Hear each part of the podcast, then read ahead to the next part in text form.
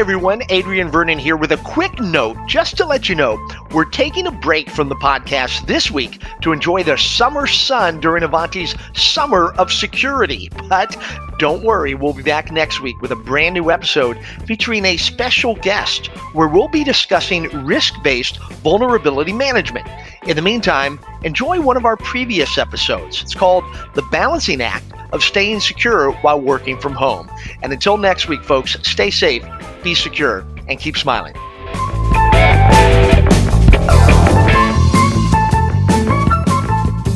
Hello, everyone. Welcome to this episode of Ivanti Insights. Gentlemen, I believe this is episode four.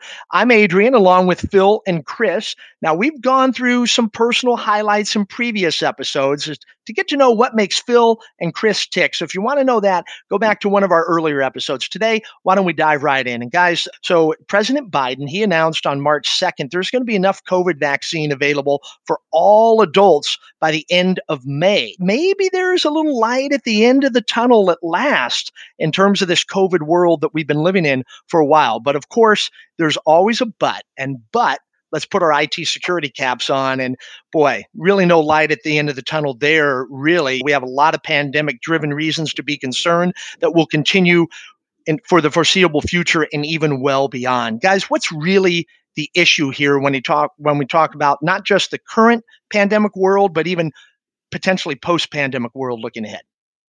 Boy, I think there's uh, that's a great question. There's a lot to a lot to unpack, I guess.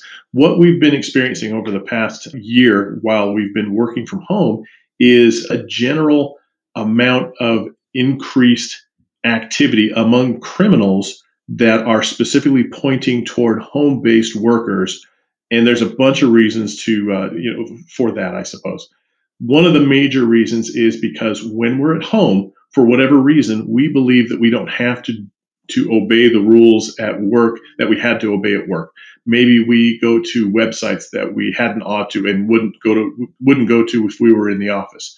Maybe we use some other devices that, that aren't entirely 100% reliable to log on to and, and look at our email that we wouldn't do if we were working from home. Because of some of these you know lax behaviors the, the criminals latch onto that. And the, when the criminals latch on their ability increases over time. And and that's really what we're seeing right now. Yeah i think this is one of those things where the tactics that threat actors are using right now haven't changed between last year. And the, there's some minor changes. There's some more sophisticated attacks that have happened. But the general attacks that we're seeing are not widely different. They're just being more successful at it because they're taking advantage of the situation we're in. These topics were being struggled with pre-COVID. Customer or companies were having troubles struggling with vulnerability management. They were having troubles with managing uh, users being phished. None of that has changed. What has changed is it became even harder because everything is now off the network. Everything has shifted more towards personal devices than normal. And as Phil said, we've put all of this now into people's comfort zones. We're a year into this, and people have now gotten to the point where they're used to working in their office. They're used to working on their personal device and in a different way than they did 13 months ago. The other things, Chris, just to uh, jump in, one of the other things that we're seeing a lot of is, as you mentioned, everybody is working from home. And one of the things that does is it expands your office network. Everybody's office network now includes whatever other devices might be residing at home. If you're logged in from your home, those other devices now participate in an office network potentially. So, thinking about that, and I, I know, Phil, this is one of those scary topics BYOD and securing those devices. Do we allow them to access corporate applications, assets, data from their personal device? I think that's one of the questions that we have to come back to. And I, I still think there's it's hanging out there as one of those things that are still at sometimes taboo. Yeah. Uh, oh, sorry, Phil.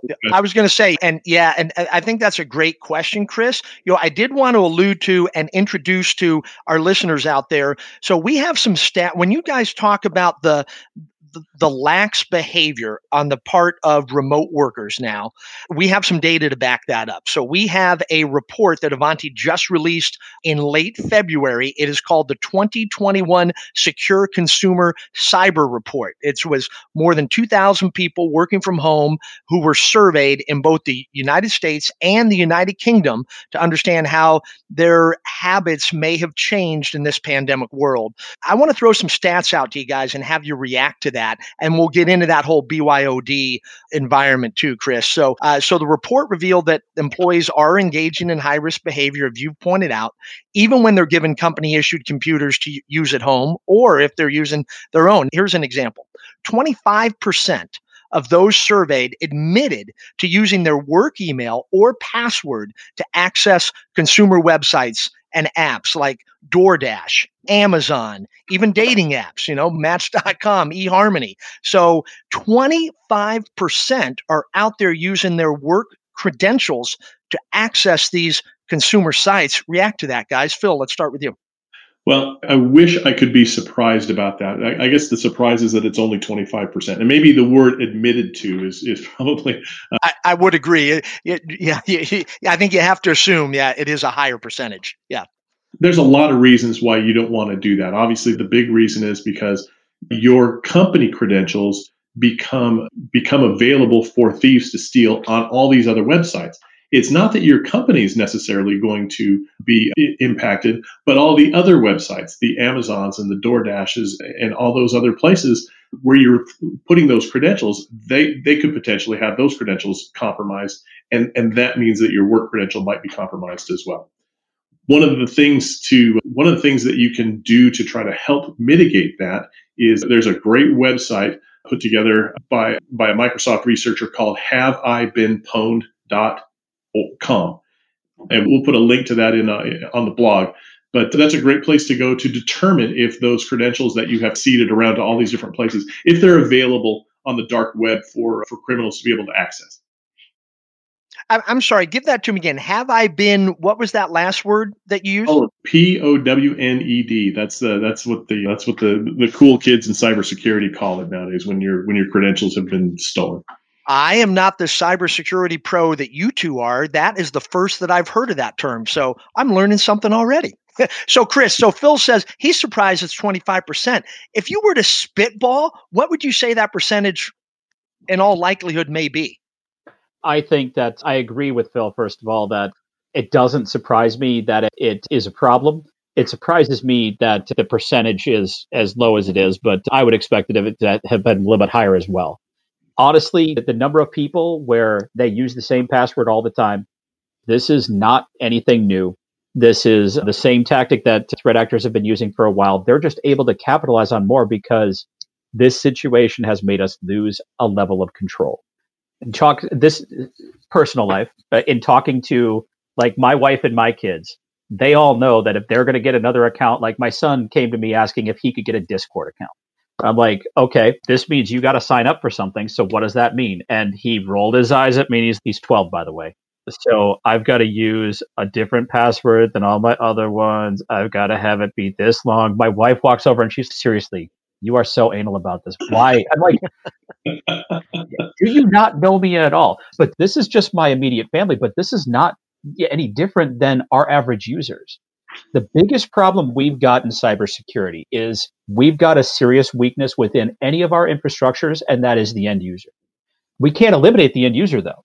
We can't take them out of the equation. We have to focus in on what the weakness in that user is, and it is their credentials. Humans don't have the capacity to remember 50 different passwords that are all 13 plus characters with complexity. We just don't have that capacity. So their first thing they're going to do is simplify. Okay, I'm going to use the same email, the same password as I do in dozens of other places. I've read other incidents before, and Phil, you've probably seen the same. Oh, hey, Amazon was breached. My account got compromised. Actually, no. Amazon responded back. They're good to go. What happened was this little rinky dink e commerce site that you also used the same email ad- address and password for did yeah. get compromised, but the threat actor knows human behavior is the same everywhere, and they use that to attack your Amazon account and your other accounts. That human behavior is so well known and so well understood by the criminals that there are entire categories of uh, of attacks that basically depend on that behavior. There's a whole category attack called credential spraying, uh, stuffing. Sorry, credential stuffing, and that whole category, lots of different kinds of attacks in there. But it's all based on the fact that that humans tend to use the same password over and over again. Right. Okay, and uh, so so speaking of passwords, I joined Ivanti just a couple months ago as a result of the MobileIron acquisition. And when I first came into Ivanti, when I was asked to set up my Ivanti credentials, you know, the password boy, what's the right word that I'm looking for? The, the password requirements, that's what I was looking for, at Ivanti were much more stringent than anywhere else I've been, even at MobileIron.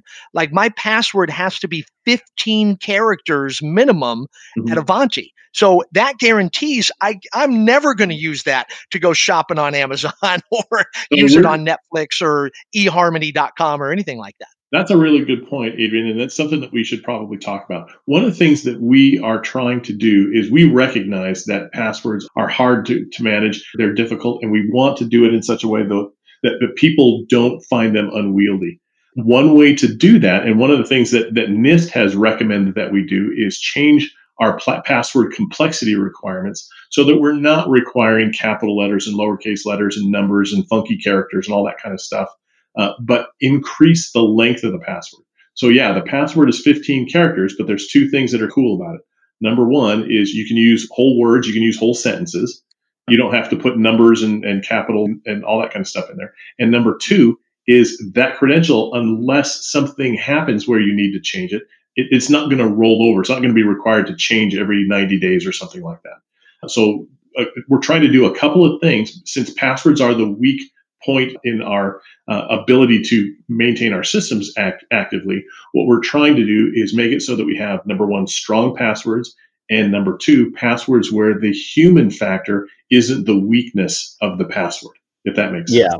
And I think that's the key, Phil, is we've got to take the weakness out of the user. And that weakness is our inability to come up with complex passwords. And I tried to explain that to my wife and my son is, hey, if all you do is pick three words that you can remember, that they don't have to be related in any way. In fact, it's better if they're not, but three words that uh, you can remember easily. That is something like that, that's 15 plus characters, is stronger than any completely random lowercase, uppercase with numbers and special characters, eight character password you could ever come up with that's the thing that we're going for is how many combinations of things does an attacker have to guess before they can replicate your password? Right. And the length is the key to that, right? But now let's take a step further. Phil, this is like the thing that would make the IT guy and the security guy both happy. This nirvana. What mm-hmm. if you didn't have a password? Oh, if if we could make it so that we could secure an environment with with something that provides good security without needing humans to remember a password that absolutely is the nirvana it's the nirvana for users and it's the nirvana for security people now okay that that's from the security guy i can guarantee you that keith lutz he's going to come out and say right away if i could eliminate all of my users having to do password resets and handle tickets to reset passwords and get people access, if I could reduce that volume, what would that do for his his overall operation? Right? It would, it would obviously make that a lot better, a lot cleaner, a lot smoother because he spends probably 40 to 50% of his IT time resetting credentials. Yep. Now, okay, let's talk to the third person in this equation, Adrian. Bill and I are biased. As our non security biased member of this conversation, what if you never had to type in a password ever again? Oh, Nirvana hit the nail on the head because even having to remember my Ivanti password along with how many others. And when, and I'll admit on my personal side, I will save stuff into Google or whatever browser I'm in when you have that opportunity to save it.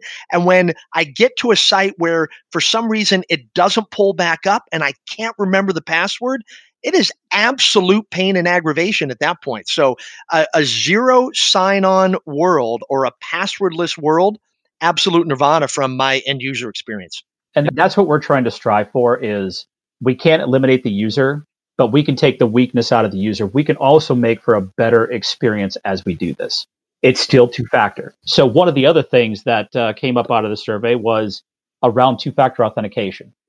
Yeah, yeah. So let's have you react to this. Nearly half of all respondents in this, I'm going to make sure I get the title right again, in this secure consumer cyber report that Ivanti released in late February, is that nearly half of respondents have not set up two factor authentication for smart devices in their homes. Phil, Phil, what do you think about that? Or Chris, go ahead. Let me throw this one out right away. Phil, you and I have talked about this one a lot. What's the number one way that attackers are starting their attack in a ransomware attack? What's the number one way that they're getting in? The number one way right now is uh, they vacillate right now, but the number one way is either RDP or email. But the remote desktop is uh, is usually the number one, and the number one reason why they're able to get into remote desktop is because users haven't set up two-factor authentication they haven't they haven't put in strong passwords in their environment. And those credentials can be bought off of the dark web for nickels. It, it, I could buy a dozen of them for dirt cheap, and uh, you could pretty much find they're they're always constantly farming these. So if I want to go and attack X Y Z company, I just go to the shopping center at the dark web and say, "Hey, find me a dozen credentials from company X Y Z they purchase those and they start using those to try to get in through RDP. So two two I, I won't say simple projects, but two not rocket science type projects here. Two factor authentication and eliminating that weakness in that user. Yeah, those are th- those are really critical. You, Adrian, asked the question about you know why is it that people don't set up two-factor authentication, and oftentimes there's really two. I, I think there's two main reasons for it. Number one is ignorance. I, I think there's a lot of people that don't recognize or don't understand just how much additional security that really does provide to an environment. If they were aware of that, I my feeling is a lot of people would, would, go ahead and take the time. But then number two, it really has to do with the time, and that is just, we're just darn lazy. We as humans, if I don't have to set up another thing and I don't have to look at a bunch of digits and type them in or something like that, then I, am not going to. Between the lazy factor and the ignorance about how, uh, how how much it improves the security picture, I think that covers a lot of the uses. Yeah. And, and so we're down the home stretch here in terms of time gentlemen. So, one more stat I'm going to throw out you and then have you take us home. So, nearly half of all U.S. respondents in this in this study that Ivanti recently did uh, say they are allowed to use a personal device such as a laptop, smartphone, tablet, smartwatch to access company applications and networks. And then, so react to that and then lead into the fact that as we look at a post-pandemic world, there's still a lot of people, a lot more people than before who are going to be work from home, the remote workplace is here to stay, isn't it? Yeah. I think it really, I think it really is. And my first reaction, my first thought on uh, this whole topic of bring your own device is that if you're going to, as a company, allow your employees to bring their own device to work, you need to require that they have a level of security on it. You can enforce that at the at the VPN layer, so that way they're simply not allowed to come in unless they have it. You can require it on mobile devices like a mobile device management capability and some of those kind of things. But you need to say, if you're going to bring devices, you have a level of responsibility uh, to make sure that those devices are clean and secure because it's our corporate data that's really at risk. Yeah, from my side, I think this this whole shift to remote work and the aftermath of all of this, where we're in this more just there, there are no boundaries. Everything's elastic. We're to access what we need when we need it from the device that we have conveniently available to us. We have to get past some of these challenges. BYOD, are we going to embrace it or not? If we embrace it, we have to secure it. We're into this zero trust world. Now, we've been talking a lot about password security. There's really three kind of key things if you start to think about a larger zero trust strategy. There is the access request itself. But to fulfill that access request, I've got to validate a few things. I've got to know and validate that user as somebody I can trust. Most of these breaches, the attacker is masquerading as a user you expect because they've stolen that user's identity. They're using, they're masquerading as that. How are you going to spot that? Even if you've got EDR in your environment, but if I see that EDR is there and I see that it's Adrian moving across these environments, do I question that? Maybe it's a system that Adrian shouldn't be on that contextual awareness of what Adrian's asking for, why is he asking for it, even when and where he's asking for it from. Now, we also have to have the hygiene of the device involved in that. We have to know that device is meeting good security requirements. Is that device one that we know and we own? Or is it something that we don't control? If it's something we don't control, is it jailbroken? Is it running uh, security software of some kind, mobile threat defense or antivirus or th- any type of security controls like that that we can have in place and be able to understand what is this device putting us at risk? But if we can't do that, and if we can't govern the BYOD devices as well as the corporate owned devices, then we're still exposing ourselves to this level of risk that threat actors are are just walking straight in the front door today with with the breaches and ransomware attacks that are going on. It's very easy for them, and we can see that by the number of attacks becoming successful, the number of ransoms being paid, the amount being paid. Those are all lagging indicators of the success that threat actors are having right now. Okay. Gentlemen, we've just about reached our limit on time. So appreciate you joining us again today. We'll do it again in two weeks. Folks, you can go to the Ivanti.com website to find this 2021 Secure Consumer Cyber Report that we referenced today. So, guys, hope you have a great weekend. And uh, again, we'll reconvene in two weeks. Thanks for joining us, everyone. For Phil, for Chris, I'm Adrian. Stay safe, be secure, and keep smiling.